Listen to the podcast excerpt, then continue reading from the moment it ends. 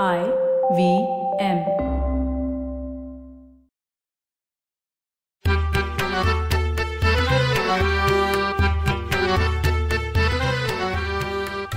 नमस्कार मंडळी मी डॉक्टर राजीव. आणि मी माणिक. आणि मराठी साहित्य संमेलन तीन डिसेंबरला नाशिकमध्ये झालं. वैज्ञानिक आणि विज्ञान साहित्यिक असलेले जयंत नारळीकर या साहित्य संमेलनाचे अध्यक्ष होते. दुर्दैवानं प्रकृती अस्वास्थ्यामुळे ते काही प्रत्यक्ष उपस्थित राहू शकले नाहीत. हो पण त्यांचं भाषण ऑनलाईन आपण ऐकलं ते विज्ञान साहित्याबद्दल भरभरून बोलले. अरे विज्ञान साहित्यात त्यांचं स्वतःच योगदान आहे. हो. म्हणजे बघ ना यक्षाची देणगी अंतराळातील भस्मासूर या त्यांच्या विज्ञान कथा म्हणून आणि साहित्य म्हणून ही सुद्धा उच्च दर्जाच्या आहेत हो. त्यांच्या एका विज्ञान कथेवर आधारित असलेलं. तू एक पुढे आकाशवाणीसाठी श्रुतिका लिहिली होतीस. हो मी श्रुतिका लिहिली होती. या गोष्टीला चाळीस वर्ष होऊन गेली बरं का. मला वाटतं एकोणीसशे अठ्याहत्तर साल असावं जयंत नारळीकरांच्या विज्ञान कथेवर आधारित असलेली मी लिहिलेली ती श्रुतिका खूप गाजली. अखिल भारतीय पातळीवर ती निवडली गेली. चौदा भारतीय भाषांमध्ये तिचा अनुवाद केला गेला. आणि भारतभरातल्या वेगवेगळ्या राज्यातून ती बऱ्याच वेळा प्रसारितही झाली. ती श्रुतिका मी लिहिली असली तरी या सगळ्याचं श्रेय हे जयंत नारळीकरांच्या कथेलाच आहे. हो. दुर्गाबाई भागवत एकोणीसशे पंच्याहत्तरच्या साहित्य संमेलनाच्या अध्यक्षा होत्या. त्यांनी त्यांच्या भाषणात जयंत नारळीकरांच्या विज्ञान कथेची आवर्जून दखल घेतली होती. आणि एकोणीसशे पंच्याहत्तर पासूनच मराठीतल्या आधुनिक विज्ञान कथांचा उदयकाल सुरू झाला असं मानलं जातं. पण विज्ञान आणि साहित्य यांचा मेळ होण्यासाठी खूप वेळ जावा लागला. विज्ञान साहित्याची सुरुवात फक्त तीनशे वर्षापूर्वीपासून झाली आहे. पण सर्वात जुनी प्राचीन मानवी संस्कृती तर किमान तीन हजार वर्ष जुनी आहे. माणसाच्या सर्जनशीलतेचे तीन आविष्कार मानले जातात ना? काव्य शास्त्र विनोद हो. म्हणजेच साहित्य कला आणि विज्ञान. या तीन आविष्कारांपैकी कलाविष्कार प्रथम झाला. बौद्धिक उत्क्रांतीमुळे इतर प्राण्यांपासून मनुष्य प्राणी उदयाला आला. तेव्हापासून नवनिर्मिती हे त्याचं व्यवच्छेदक लक्षण राहिलं. ज्यावेळी आदिमानव हंटर गॅदरर या प्राथमिक अवस्थेत होता त्या काळात देखील गुहांच्या भिंतीवर कलाविष्काराचे पहिले धडे गिरवले गेले. या निर्मितीच्या खुणा अजूनही अस्तित्वात आहेत. हो ना. जेव्हा अधिक मानवाचा शिकार करून मिळालेलं कच्च मांस खाण्यापेक्षा शिजवलेलं मांस अधिक रुचकर लागतं आणि सहज पचतं हे जेव्हा कळलं तेव्हा त्यांनी गरज पडेल तेव्हा अग्नी प्रज्वलित करायची विद्या विकसित केली. तो मानवाचा पहिला विज्ञानाचा आविष्कार होता. कलाविष्कार झाला विज्ञानाविष्कार झाला पण याच्यापेक्षा साहित्याच्या आविष्कारासाठी खूप काळ जावा लागला. याचं कारण साहित्याविष्कारासाठी भाषेचा विकास होणं आवश्यक होतं. बोली भाषेचा व्याकरणासहित विकास झाल्यानंतरच मौखिक वाङ्मय निर्माण झालं. लिखित साहित्य हा त्या पुढचा टप्पा. त्यासाठी लिखित भाषेचा विकास आवश्यक होता. लिखित भाषेचा उगम सुमेरियन संस्कृतीच्या कालखंडात झाला याचे पुरावे मिळालेले आहेत. सुमेरियन संस्कृतीतले क्युनिफॉर्म लिपीतले शिलालेख सापडले आहेत. रेडिओ डेटिंग या तंत्रज्ञानाच्या मदतीनं त्यांचा काळही निश्चित करता येतो. तो चार पाच हजार वर्षांहून प्राचीन नाही हे प्रमाण मानता येतं. म्हणजेच साहित्य कला विज्ञान हे मानवी प्रज्ञेचे तीन आयाम गेली पाच सहा हजार वर्ष नांदत आहेत.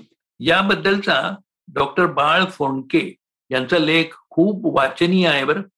त्यांनी लिहिलंय साहित्य आणि कला यांची गाठ एकमेकांची प्रथम जोडली गेली. कला आणि विज्ञान यांचं नातंही सहा शतकांइतकं जुनं आहे.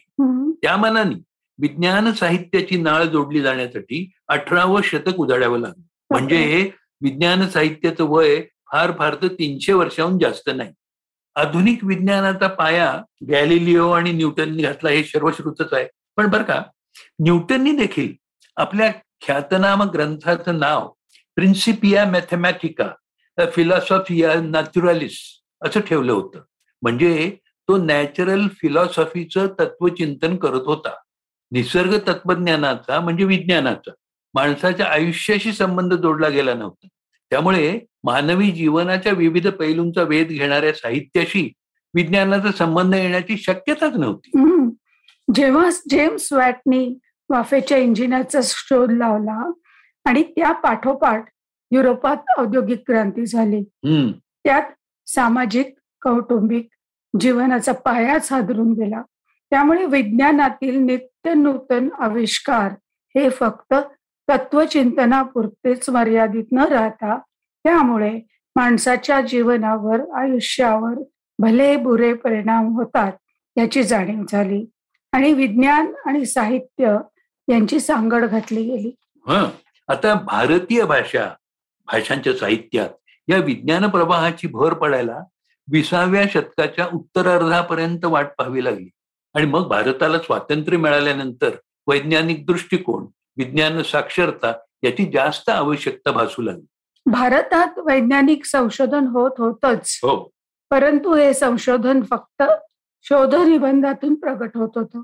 शोधनिबंधाची परिभाषा सामान्य माणसाला कळायला अवघडच ना. त्यामुळे सर्वसामान्यांना आकलन होईल त्यांना आकर्षित करेल अशा सुबोध आणि प्रासादिक विज्ञान कथाविषयक लेखनाची गरज वाटू लागली.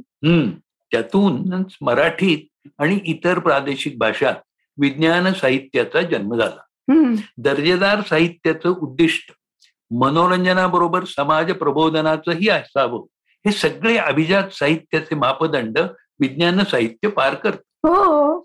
समाज घटकांचा वैयक्तिक कौटुंबिक सामूहिक आणि मुख्य म्हणजे भावनिक आयुष्यावर विज्ञानातील नवनवीन आविष्कारांचे जे प्रभाव पडतात त्याविषयीचं चिंतन मराठी विज्ञान साहित्यात जोमदारपणे म्हटलंय.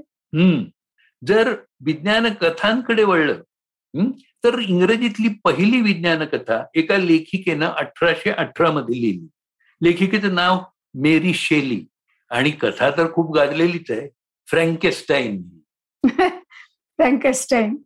मराठीत पहिली विज्ञान कथा आली ही एकोणीसशे सालामध्ये. ही अनुवादित कादंबरी चंद्रलोकीची सफर ही कृष्णाजी आठले यांनी मूळ लेखक जुल्स वन यांच्या कादंबरीवरून घेतली होती. मराठीतली पहिली स्वतंत्र विज्ञान कथा एकोणीसशे अकरा मध्ये श्रीधर रानड यांनी लिहिली. नाव होतं तारेचे हास्य. वाम जोशी म्हणजे वामन मल्हार जोशींनी एकोणीसशे चौदा मध्ये अप्रकाशित किरणांचा दिव्य प्रकाश आणि वामलोचना या त्यांनी दोन विज्ञान कथा प्रकाशित केल्या. आधुनिक विज्ञान कथा म्हटलं की भारा भागवतांचं नाव समोर येतच. हो. त्यांच्या कथा अनुवादित असल्या तरी त्या इथल्या मातीचा स्पर्श झालेल्या होत्या. बघा ना इनविजिबल मॅन या कादंबरीचं रूपांतर गाजलं होतं.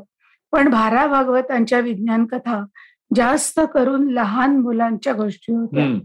त्यामुळे त्यांच्यावर बालसाहित्य किंवा साहस कथा असा शिक्का बसला भागवतांचा पहिला विज्ञान कथा संग्रह म्हणजे उडती छबकडी. एकोणीसशे सहासष्ट साली प्रकाशित झाला या आणि अशा विज्ञान कथांना नियतकालिकांचे संपादक आवर्जून जागा देत अनंत अंतरकरांनी तर नवल डायजेस्ट एकोणीसशे चोपन्न साली चालू केली. लेखक द पांग खांबेटे त्यात नेमानी लिहित. पुढं माझं नाव रमाकांत वालावलकर या खांबेट्यांचा विज्ञान कथा संग्रहही प्रसिद्ध झाला. लेखक दिबा मोकाशीही स्वतंत्र विज्ञान कथा लिहित.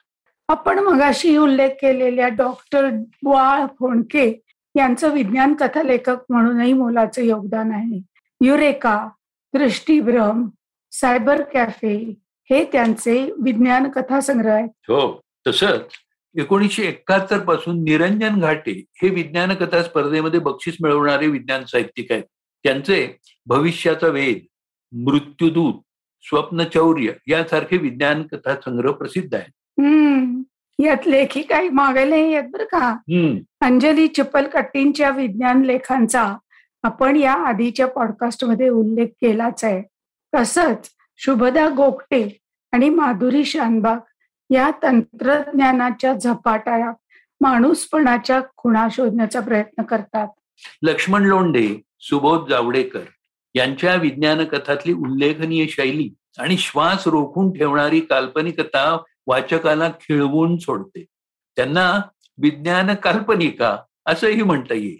सुबोध जावडेकरांची पहिली विज्ञान कथा एकोणीसशे ब्याऐंशी मध्ये प्रकाशित झाली.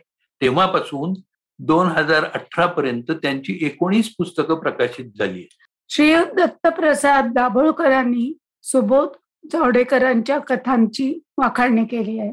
त्यांनी म्हटलंय की नवकथा आणि विज्ञान कथा यांच्या संकरातून साकार झालेली सुबोध जावडेकरांची वेगळा मार्ग शोधणारी कथा आहे. हो पण हे सगळं असून सुद्धा कुठेतरी विज्ञान कथा दुर्लक्षित राहिली आहे असं वाटतं. म्हणजे बघ एक विज्ञान साहित्यिक संमेलनाध्यक्ष असताना सुद्धा विज्ञान साहित्याला संमेलनाच्या कार्यक्रमात काहीही स्थान मिळू नये हे या विदारक सत्याचीच परिस्थिती देतं ना? खरं आहे रे.